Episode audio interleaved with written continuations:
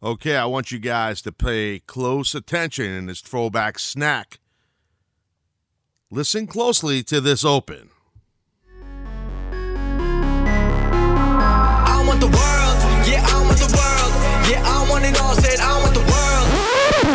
This ain't no regular Taz show. It's the Friday Throwback Snack.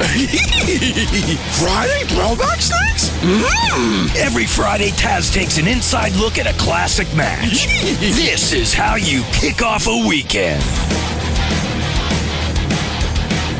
Oh, yes. That open is badass. Seth and his crew, Andy, my man Doug. Oh, kick ass. Love that open.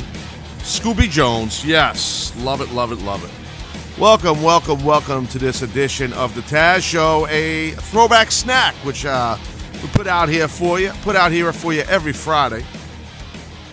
This one's going to be a good one. They're all going to be good. They're all going to be good. This is Bruiser Brody versus Abdullah the Butcher. Okay, that's what this one's going to be. By the way, thank you very much for downloading right now uh, this episode of the Taz Show on iTunes or Spotify or TuneIn. Maybe it's the radio.com for you. Whatever you're doing, much appreciated. Maybe you're over at TazShow.com downloading it. Whatever you did, I appreciate it. Uh, make sure you give a rating. Go over to iTunes. Put me over. Put me over. And while you put me over on iTunes, go over to iTunes and put over your boy Taz and your other boy Moose, Taz and the Moose, for CBS Sports Radio because we drop a podcast every day for our three-hour show, our sports show. So, um, you know, give it some love. It's a new show, so we're trying to up the downloads and the iTunes rating on that too. So, but I'm not here to talk about that. I'm here to talk about Bruiser Brody uh, versus Abdullah Butcher. So when you go on the um, when you go on the uh, the, the YouTubes, um, basically just just search Bruiser Brody versus Abdullah the Butcher. Real simple. This particular match that I'm going to do a throwback snack on is from Japan, 1981. I believe it's uh, March, no, April 10th, 1981, from Hiroshima, Japan. So, uh, part of the Carnival of Champions. Uh, it was a, like a tournament gimmick they did back then, all the way back in 1981. So you guys will find it. Um, I think the video uh, of this match from Japan had about 25,000 views on it. So I don't have um, any much more detail. You guys are sharp. You'll find it. You're very sophisticated. You're very smooth and intelligent. So I'm not worried about you guys. But um, yeah, you know, I remember, uh, and and and I'm not going to get into putting the match on yet and talking about it as I'm watching it. Uh, that that I'll, let you know on the other side of break. We'll do that. First, I want to talk to you a little bit. Um, you know, I remember coming up, man, and I remember how how popular. You know, some of you younger cats might not even heard of Abdullah Butcher or maybe Bruiser Brody, or maybe just on Google, maybe you've heard of it. But I'm letting you know, like these are two dudes that you know they did not need that WWF or you know NWA machine back then um, to really get over. I mean, they they got over all over the world. Puerto Rico, heavy duty in Puerto Rico, in Japan, all over the world. I mean, these two guys were just um, road warriors, and I'm, I'm not talking about Animal Hawk, the legendary, awesome road warriors. I'm using the word road warriors. These guys were all over the place individually, but they had an amazing rivalry. So uh, amazing rivalry. So it's uh, it's you know, um, it's just polarizing figures. You know, it's like I, we don't have this in the business anymore. You know, and, and ah, it's and I don't want to come off like that guy, that old guy. Ah, yeah, this this stuff today really sucks. These kids today don't know what they're doing. I tell you, back in my day, nah, I'm not doing that. I'm not. That's not. That's not what I'm doing. I don't. I don't feel like that. I feel like the cats today are awesomely talented, and um, a lot of them have these men and women have great looks today. Because that was the thing about Bruiser Brody and Abdullah Butcher. I mean, individually, they look like two completely different specimens. And you know, if you saw either of them walking in the street, you're like, I don't. And you weren't a wrestling fan back in the '80s, and you saw one of these guys, you'd be like, I don't know who that guy is, but he does something that is not maybe involved with working in an office and he's probably not a fireman or a police officer. Like you know, just they don't look like what a regular person would look like, a normal human being that maybe works out. Like you know, they both are very unique looking people. Um, there were so many guys from back then that were like that. But you could say today about a guy like Braun Strowman. You know, if you saw Braun Strowman uh, walking around, you'd be like, okay, I don't know who he is. Or Roman Reigns, even. You know, a big guy. Like, whoa. I I think part of that that thing back in the day was that just uh, you'll probably hear me use this word on the other side of the break when I go over the match while I watch the match. Um, that that mystique feel, that just that unique, that just mystique. It's the best word. I mean, it's it's it's deep creative, man. It's like it's like you don't have that anymore today. You know, like it's just not. I don't. You know, even a Braun Strowman, just they they make him human. You know, they make him human. You know, and it's not just WWE's fault. It's like social media makes wrestlers human. Um, obviously, much more sophisticated fan base today than 1981. Uh, people are a lot smarter to the business, as we know, and smarter in general uh, to the power of the internet and obviously all the evolution from 1981. Yeah, it's obviously a humongously different time everywhere in the world. It's not just wrestling, but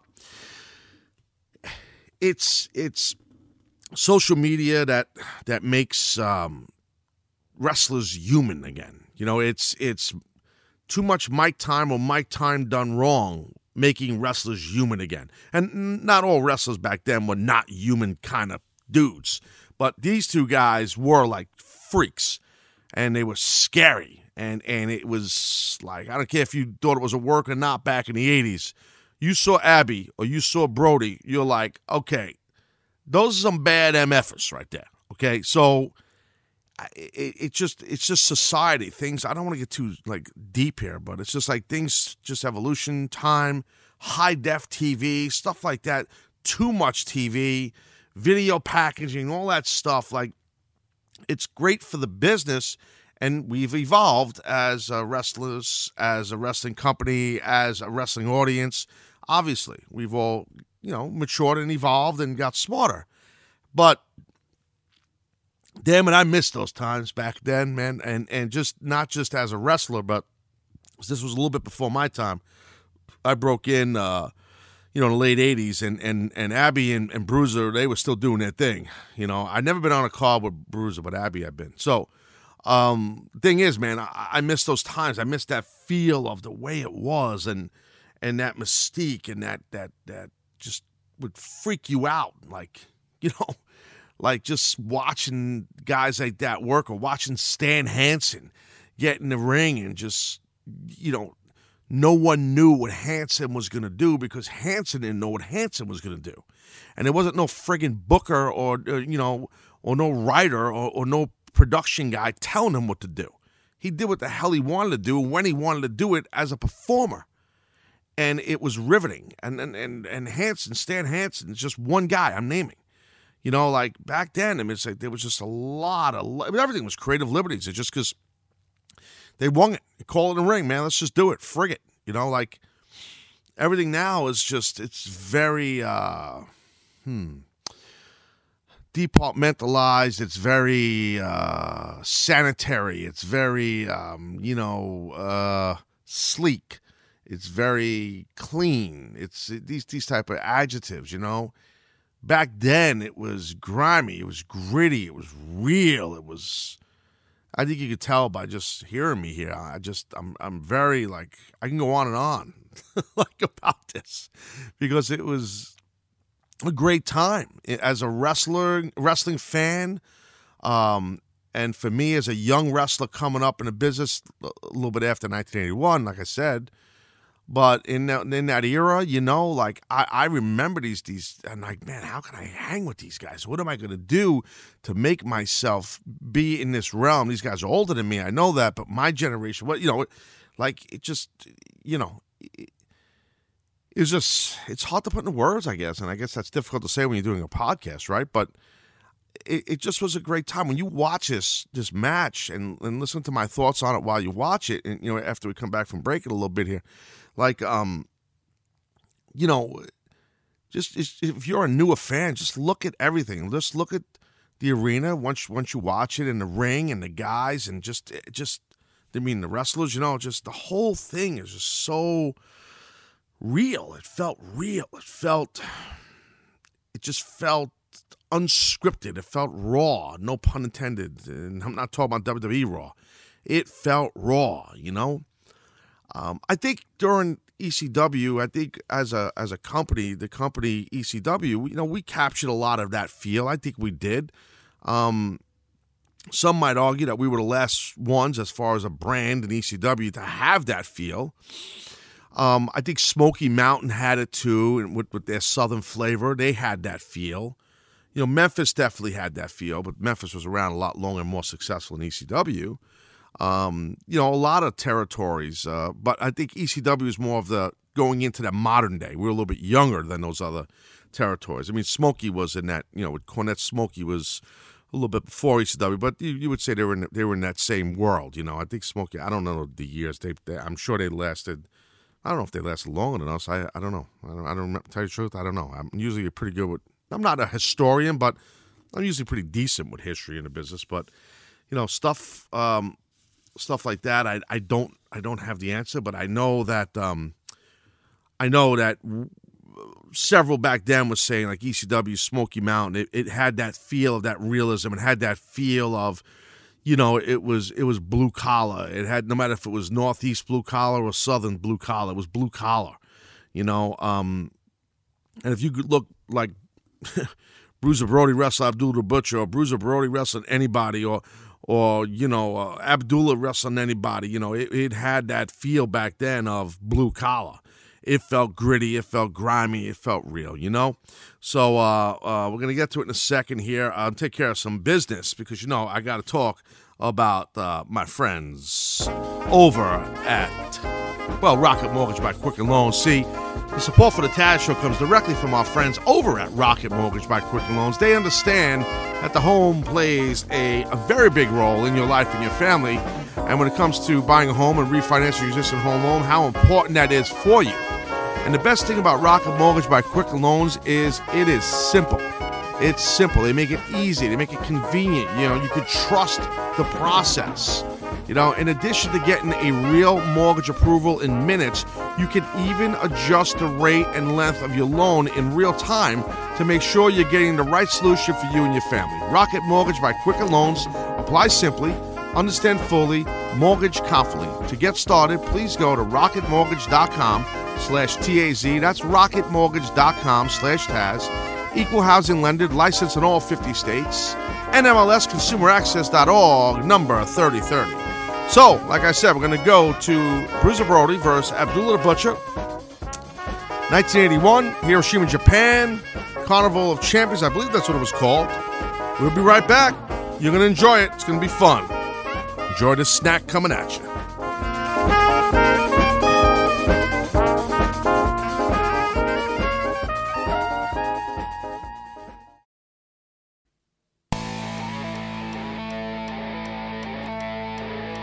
Right, so we're back here and uh, checking out um, legendary, legendary dudes right here. Two legendary figures for sure. Bruiser Brody, the great, late great Bruiser Brody, Abdullah the Butcher, just legendary contest um, all over the world. This particular one I'm going to check out is in uh, in Japan, Hiroshima, I believe, in 1981. And whenever these two men have faced each other, it's just you never knew what you were going to get. Uh, there's something about these two guys that just is not around anymore in wrestling, and I'll get into talking about that in a second. But watching Brody just get in the ring and watching, I'm just I'm checking this out. Like he's got a steel chain swinging. There's all the girls in the ring, the Japanese girls with the flowers, the bouquets of flowers and the fear on the face of these girls that these women in the ring that are just there for the pageantry. I mean, it, it it's things that are just missing from today in wrestling. It's just the the organic feel. Now, now the, the, females are gone. The women left the ring. they were just scared, and um, it, it, it's amazing. Like you know how uh, how it's changed. And what I mean when I'm what I'm talking about is like a guy like Brody comes to the ring, and many during that generation, um, uh, and even Abdullah the Butcher, it was unpredictable. They come walking out. Most of the times, no music. Right now, Abdullah's walking out with no music. And most of these guys' matches has a jump start. What's a jump start? Well, jump start means before there's like a ding ding ding before you know before they even you know there's no lockup. It's just they just get right into it.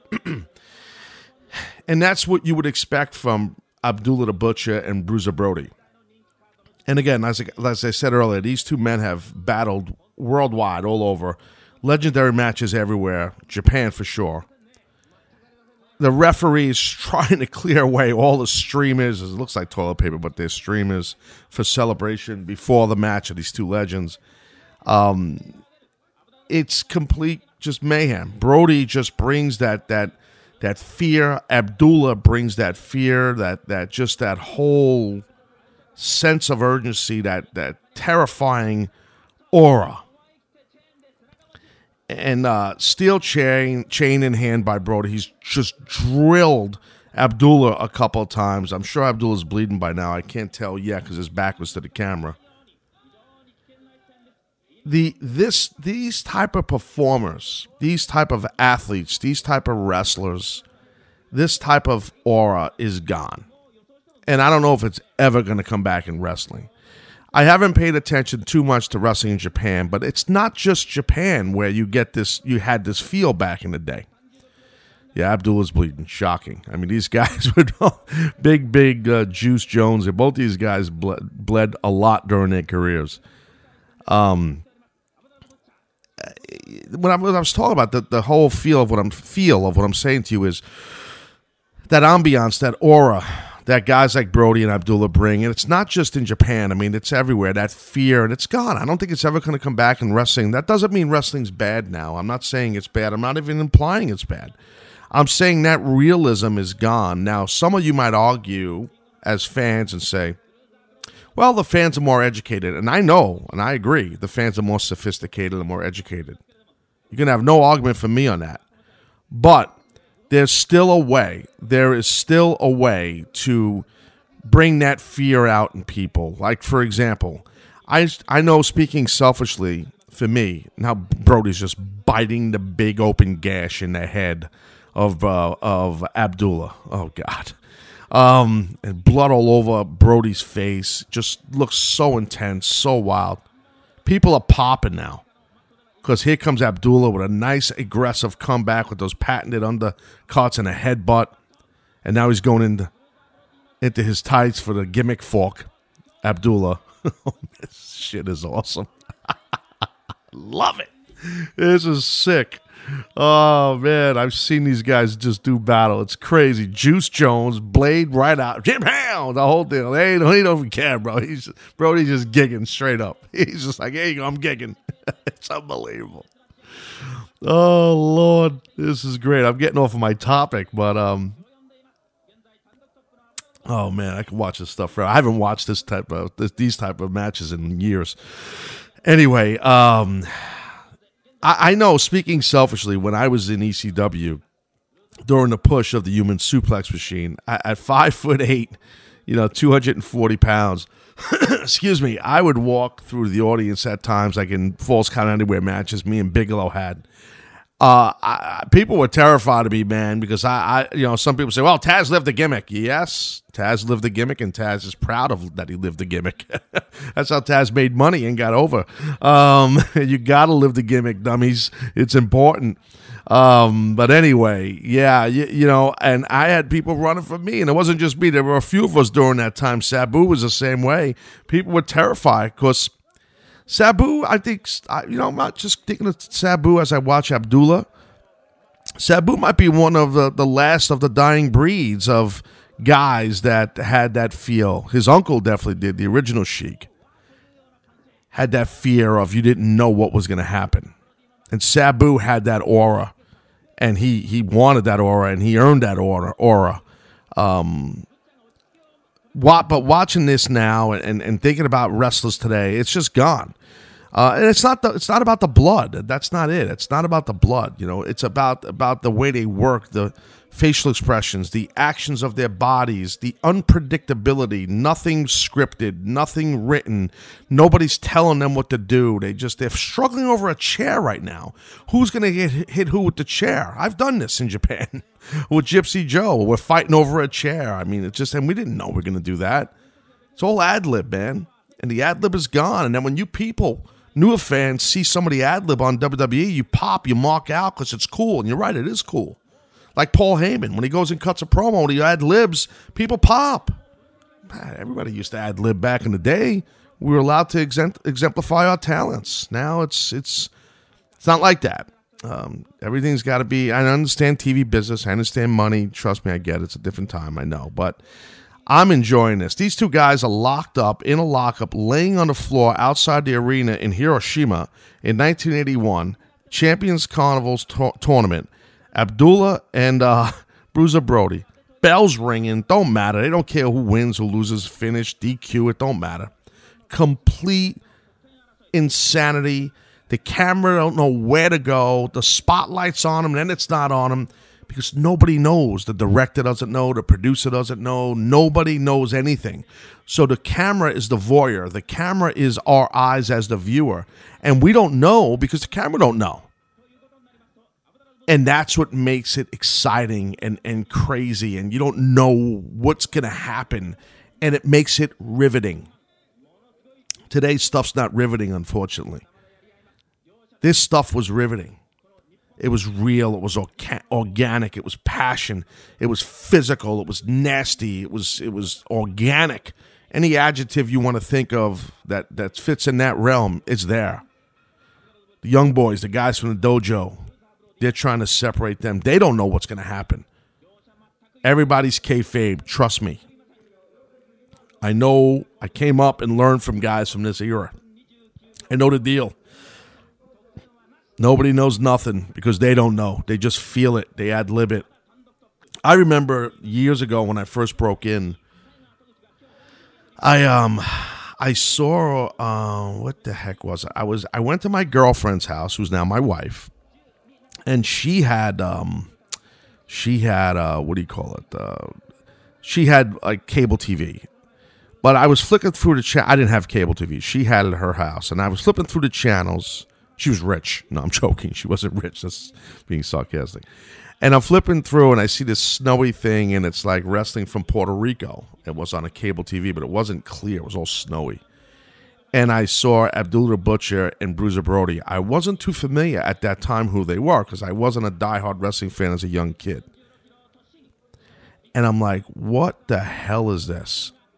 And I, it's going to sound weird what I'm about to say, but it was partially scary watching Abdullah with a fork stick it in Brody's head in Puerto Rico. Now, this match is from Japan. They got chains wrapped each other, the bells ringing, play by play guys cutting promos. People are flying, running out of the way. This is friggin' phenomenal. Anyway, I'm watching this thing back in the day, and I see at my girlfriend's house, and I see at my wife now, and I see the um the the Abdullah the Butcher and Bruiser Brody. I'm like, this is this is, it's damn near scary. That that feel of these guys, it was they were scary looking.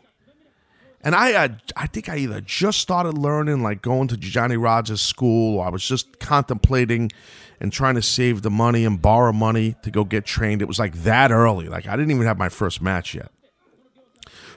so man, you know what, man, it was probably I don't know, maybe 1984, 1985 that I that this is what I'm talking about. Watching this thing on TV, I couldn't even tell you who won the match when I watched the one from Puerto Rico with Brody and Abdullah, but I can tell you, it sparked my interest. Like I, I want to be able to do what these guys do, entertain like that, and spark emotion they sparked an emotion in me. I was a college football player at the time with a martial arts background, a, a tough street kid that watched TV on a snowy channel at my girlfriend's house, some uh, uh, like a, from Puerto Rico, and was partially nervous, didn't know what was going to happen because I looked like a shoot what I was watching. Some big, giant, heavy guy with a bald head with a fork with his pants up to his nipples, stabbing a guy in the head that just looks like a crazy wild barbarian.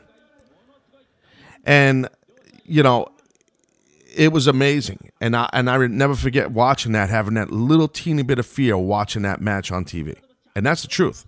I never had that fear again because I understood the business. I understood I understood then how things work. It's not that I was some like scared little kid. Don't get me wrong. I'm just saying like an emotion sparked in me. Like, whoa, what that? Oh boy, this is not. This is this. Ooh, wow. Oh wow. You know, like it's like when you see a car wreck, you don't want to see what happened after the car wreck near the cars. You know, you get what I'm saying. I don't want to get too much detail. It's kind of you know a little graphic and rough there, but I think you get me. These two men uh, were so unique, so different, and and you guys understand. Most of you know that Bruiser Brody was lost his life uh, in in a locker room in Puerto Rico, and, and was stabbed in, in, in a locker room situation, and is no longer with us. And and from from so many years, just just imagine if Brody would have that would not have happened to Brody, his career, and he he changed the face of the business, and so many tried to uh, copy his style, change his look. Uh, ch- I'm sorry, change their look to look like him.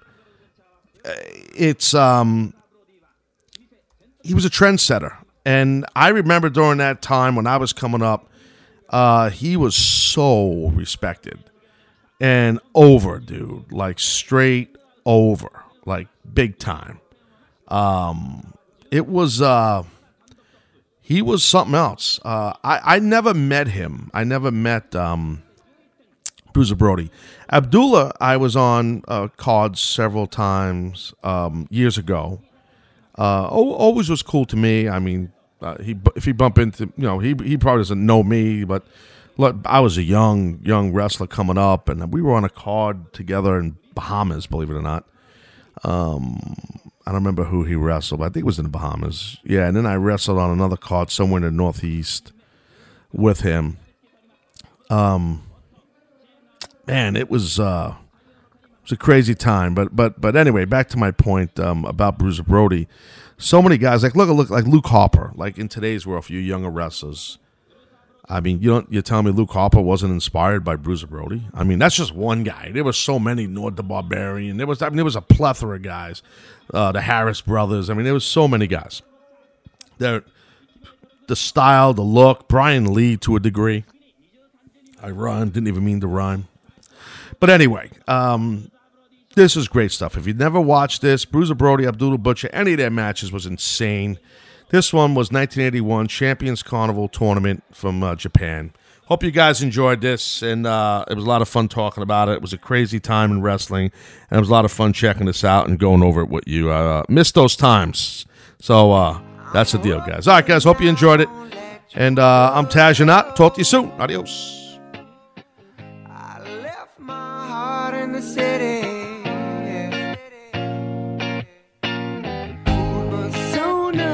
I.